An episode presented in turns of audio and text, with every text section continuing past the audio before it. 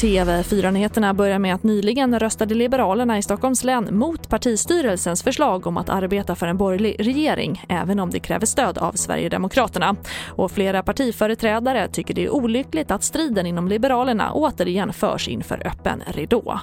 Då är man inte lagspelare, menar jag.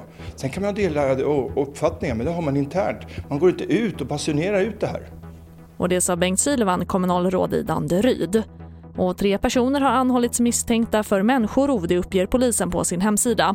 Det handlar om fallet där en kvinna, hennes sjuåriga dotter och bror överfölls i fredags. Mamman och morbrorn fördes bort i en skåpbil och den sjuåriga flickan i en annan, enligt uppgifter till Expressen. Mamman lyckades fly när bilen stannade vid ett trafikljus och larmade polisen. Sjuåringen hittades igår.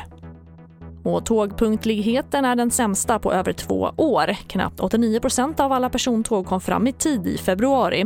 Och det är första gången sedan oktober tjugo arton som punktligheten låg under nittio procent, det uppger Trafikverket. Precis som i januari berodde förseningarna på det snörika vintervädret.